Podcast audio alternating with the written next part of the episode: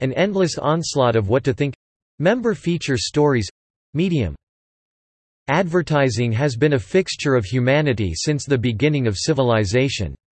Ancient Babylonian texts describe criers, who would shout at passers-by about new goods, and crude illustrations that functioned as storefront billboards. Over the millennia, advertising has evolved along with the invention of new technologies, from the printing press to radio to television to the Internet and into the new frontiers of experiential advertising, social media influencer marketing, and future digital billboards of augmented reality. Despite dramatic changes in the form, the basic premise of advertising has remained unchanged, strangers with an agenda attempt to co-opt your attention and guide your thoughts. But technology has fundamentally changed the extent to which we experience advertising. Empowered by technology's inexorable expansion into every facet of our lives, modern advertising has become so ubiquitous that it is unavoidable. Every new technology has advertising potential, and the brands of our brave new world hate nothing more than wasted potential.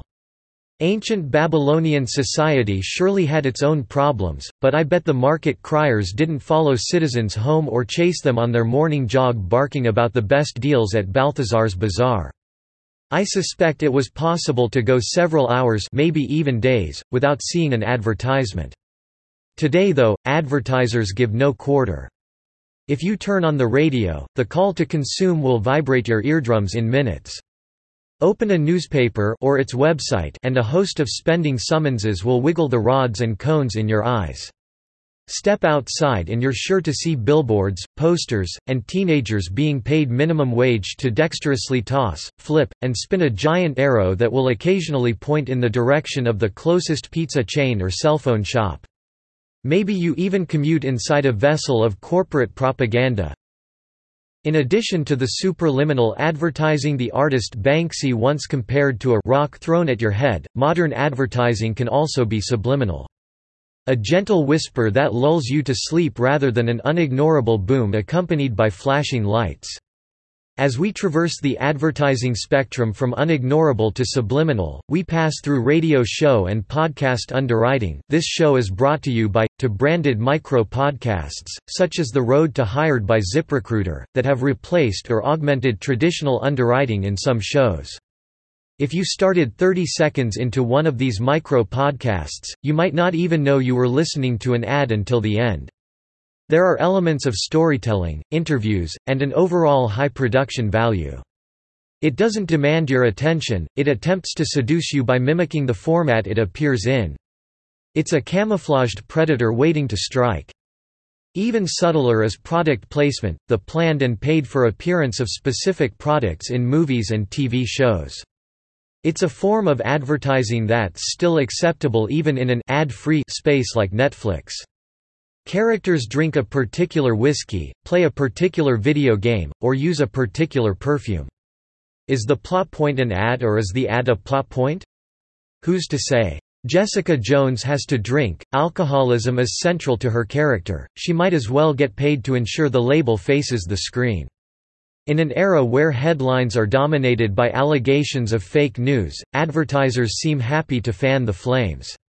And then there's content marketing, a strategy where companies produce articles or videos with the primary purpose of driving sales, or web traffic, or insert business goal, without appearing to be an advertisement. It's a truly sublime form of advertising where the product itself is an advertisement for yet another product. A company blog is the prime example of content marketing. The blog isn't a core product, but a good post can create better brand awareness, especially if it goes viral. Content advertising's cousin native advertising turns the dial just a bit further. In this format, sponsored content appears in the same native format. Instead of a blog post on the company blog, a company writes a blog post that appears in a newspaper. A University of Georgia study found only 1 in 10 people could identify an example of this native advertising content as sponsored content. In an era where headlines are dominated by allegations of fake news, advertisers seem happy to fan the flames. Finally, all the way down subliminal lane, we find ourselves at influencer marketing, where your friends become advertisements themselves. Influencer marketing is essentially real-life product placement. Real people post authentic content and are compensated when that totally genuine selfie includes a particular bottle of champagne or happens to be in front of a particular hotel. Marketers reach out to specific social media personalities and offer free services or cash for promotional posts. But they're also hard at work manufacturing Instagrammable experiences, such as Kimpton's Room 301, a room in a boutique hotel where guests are explicitly encouraged to tweet, gram, and otherwise share their experiences. Don't forget to hashtag Kimpton. It's even better than a product that is simultaneously an advertisement, it's a product that causes clients to create more advertisements for free. Better yet, some of the less famous customers are paying for the pleasure of creating free advertisements. Instagram factories that harness the power of narcissism are appearing everywhere from museums to random pop-ups to custom installations on trade show floors. Advertising is so ubiquitous we hardly notice the impact it's having. To steal a bit of wisdom from writer David Foster Wallace, advertising is water.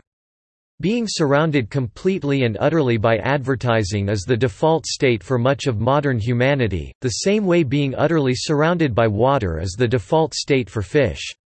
Advertising is so ubiquitous we hardly notice the impact it's having, but it isn't benign. Advertising relentlessly challenges our ability to choose what to think about. Whether by hiding in plain sight, hypnotizing us with soothing sounds and calming beach imagery, or bombarding us with unignorable sirens and flashing lights, advertisements are constantly demanding our attention and, therefore, guiding our thoughts. Christopher Lasch wrote, in his 1979 book The Culture of Narcissism, American Life in an Age of Diminishing Expectations, that advertising manufactures a product of its own, the consumer, perpetually unsatisfied, restless, anxious, and bored. Advertising serves not so much to advertise products as to promote consumption as a way of life.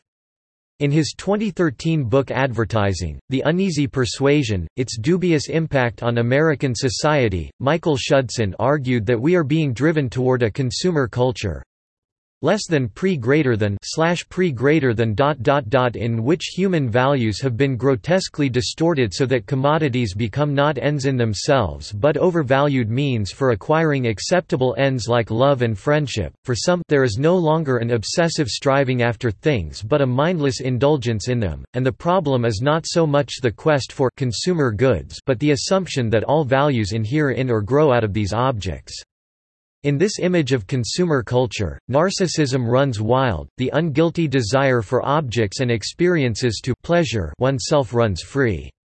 It is hard to imagine a more apt expression of a narcissistic consumer society than the Instagram model phenomenon. But Lasch's book cuts to a more important idea. The ubiquity of advertising creates a restless and unsatisfied population, one that believes satisfaction will be found in little more than a plane ticket, a bottle of champagne, or the latest smartphone. All too often we discover that when the trip is over, the bottle empty, and the next smartphone announced, our dissatisfaction returns and the vicious cycle repeats itself. This mindless indulgence is water. Through the force of the advertising behemoths, satisfaction through consumption has become our unexamined default state. The fundamental offering of social media enables and encourages our worst narcissistic tendencies. With evidence mounting that social media use is strongly linked to depression, anxiety, and low self-esteem, it seems obvious that advertising plays into that equation. Surely, the fundamental offering of social media, shout into the abyss of the Internet in exchange for validation through likes and shares, enables and encourages our worst narcissistic tendencies. It preys on our innate vulnerabilities and insecurities. The whole format forces us to compare our real life to the highlight reels of our friends and family. And advertisers turn that ethos all the way up to 11. As Banksy put it, Advertisers butt into your life, take a cheap shot at you, and then disappear. They leer at you from tall buildings and make you feel small. They make flippant comments from buses that imply you're not sexy enough and that all the fun is happening somewhere else. They are on TV making your girlfriend feel inadequate. They have access to the most sophisticated technology the world has ever seen and they bully you with it. Gently nestled in between joyous vacation snapshots and engagement announcements are the subtly suggested cures to your feelings of inadequacy. Buy an even bigger ring for your soon to be fiancé. Visit a luxury resort. Purchase a new razor. They live in the information age. The 1988 sci-fi horror film They Live tells the story of George Nada, an everyman who discovers a pair of glasses that lets him see the world the way it truly is. Through the lenses, Nada sees the bigger picture made plain. He also sees the true shape of Earth's leaders, an alien race puppeteering our institutions, elections, and daily lives through an omnipresent subliminal messaging campaign orchestrated through media and advertising. The movie is based on the 1963 short story 8 o'clock in the morning by Ray Nelson, and both works insightfully describe a society where advertising is water. Where the rich and powerful carefully control mainstream narratives. Where society as a whole is guided through both subtle manipulation and overt social control. One of the more striking features of the film is its depiction of advertising through the lenses of the reality glasses. Both the 1963 story and the 1988 film depict bombastic, in-your-face all-the-time advertising as subliminal messages from an alien race to consume, conform, worship, reproduce, stay asleep, and obey. They ultimately ask the audience to wake up and see the world for what it really is, to see who really benefits from our collective hyperconsumption. While clearly, advertising and media have been the subject of criticism for quite some time, the information age has brought some genuinely new and troubling innovations. The unholy union of near-constant surveillance and algorithmic micro-targeting from corporations and governments has thickened the water. By constantly collecting data, often through surreptitious mechanisms, such as tracking cookies and offline data sales, advertisers are able to slip their messaging in between pictures of our friends and family, disguise it as genuine content, and increasingly tailor the ads to our individual habits and interests. This tracking and probably a little luck is how an advertisement for Freshly one of several meal delivery services came to be tucked in between the pictures my wife took of her last two meals in my Facebook feed. Freshly, with the help of Facebook and big data, is begging me to think, see how much your wife loves food? Doesn't she deserve a hot meal worthy of a picture every night? The advertisement is complete with options to like, comment, or share, so that I can become part of the advertising machine or provide feedback to Facebook's advertising algorithms. Only a faded gray sponsored label indicates this was paid content, rather than a suggestion from a friend. On Google, a company and brand so well trusted their name has become synonymous with look it up. Advertisements frequently appear at the top of the results page. These two are based on what Google knows about you and your browsing history which is a lot. A subtle boxed ad label is the only indication that this first link is paid for, rather than a result that Google's search algorithm thinks you'll find useful based on its content. Not so long ago, that subtle green box was yellow, bold, and solid instead of being an outline that blends in neatly with the URL. Before that, ads appeared entirely inside a box with a different background color. In even earlier versions of Google, ads appeared off to the side, separate from the regular search results. The continued blending and obfuscation of what is or is not advertisement has reached critical mass. Government agents deploy massive botnets masquerading as real people to spread propaganda and disinformation. Corporate entities use their marketing department to simulate grassroots activism in a phenomenon called astroturfing. Just like advertisements, propaganda appears ever so subtly between or as the pictures and posts of your friends and loved ones, lulling you into a false sense of authenticity. I have no doubt that advertising will continue to play a powerful role in modern society.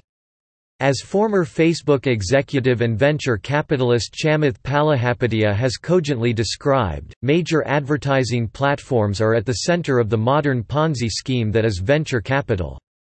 Palihapitiya argues that the constant purchase of unprofitable growth is absolutely central to a business model that most venture capital funds push onto their portfolio companies, Almost 40 cents of every venture dollar goes right back into the hands of Google, Facebook, and Amazon.